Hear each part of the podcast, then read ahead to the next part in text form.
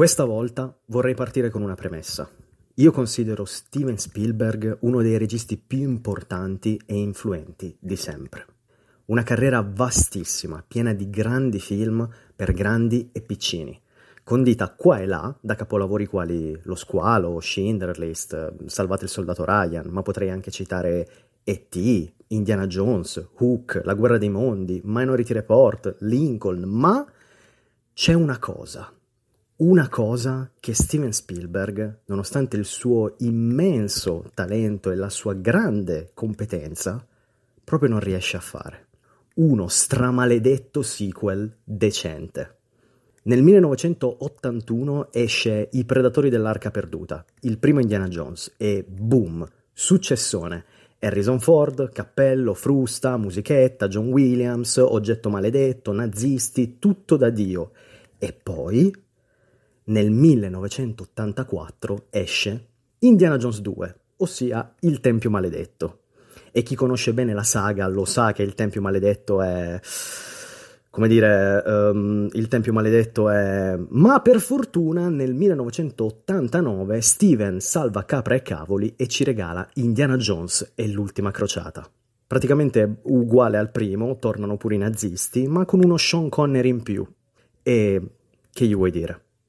Sì, lo so, potrei citare il fatto che nel 2008 è uscito pure Indiana Jones 4 eh, e che sembra che sia pure in programma un quinto capitolo, d'altronde vista la qualità del 4 e che non lo vuoi fare un quinto 15 anni dopo?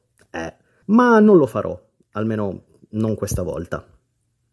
Stavolta vi voglio parlare di un'altra saga maledetta, più del Tempio del Secondo Indiana. Non so se ne ho il coraggio perché penso che mi arrabbierò molto. Jurassic Park. Allora, il primo Jurassic Park è perfetto. Punto. Scrittura, regia, personaggi, dinosauri, tutto perfetto. Ora, io questo lo sapevo già, anche prima della mia recente ultima visione del film.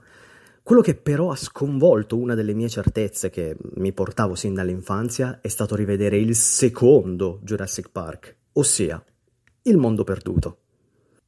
Visto tra l'altro poco dopo aver rivisto il primo, quindi proprio visione fresca di entrambi i film. Allora, facciamo un piccolo passo avanti. Cerco di essere breve e conciso. Jurassic World e Jurassic World 2 sono incommentabili, ma probabilmente in futuro ne parlerò anche perché deve uscire il terzo, che non vedo l'ora di vedere perché sicuramente sarà una meraviglia. Mm-mm.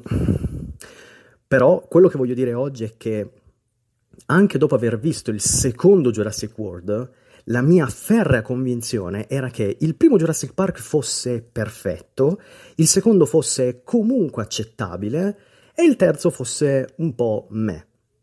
Ma la recente visione del mondo perduto ha cambiato tutto.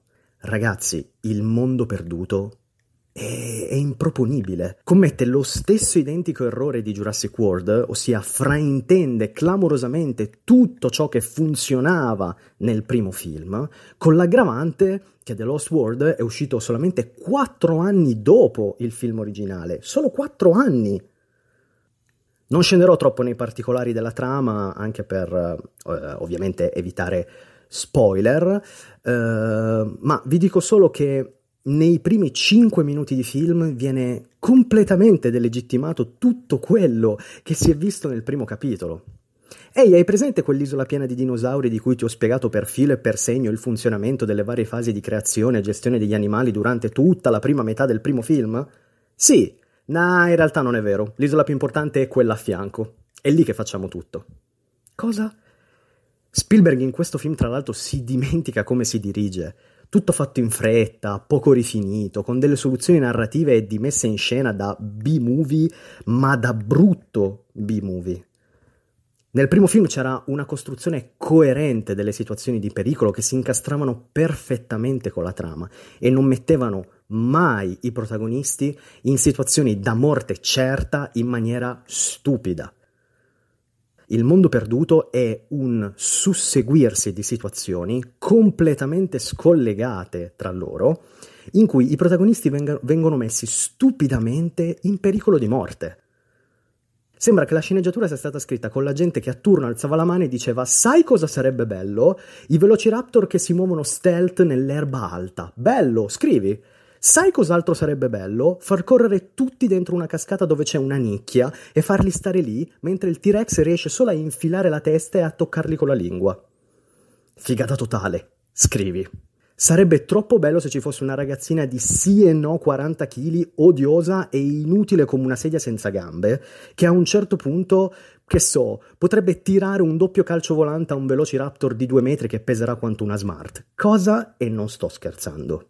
Una cosa molto, molto bella del primo Jurassic Park erano i personaggi, le loro motivazioni, il fatto che tu potessi in qualche modo comprenderli e empatizzare con ognuno di loro, che nessuno di loro fosse in realtà il cattivo, che nessuno di loro fosse totalmente positivo o negativo, ma che tutti da quell'esperienza tremenda dovessero in qualche modo um, fare un percorso anche di consapevolezza personale.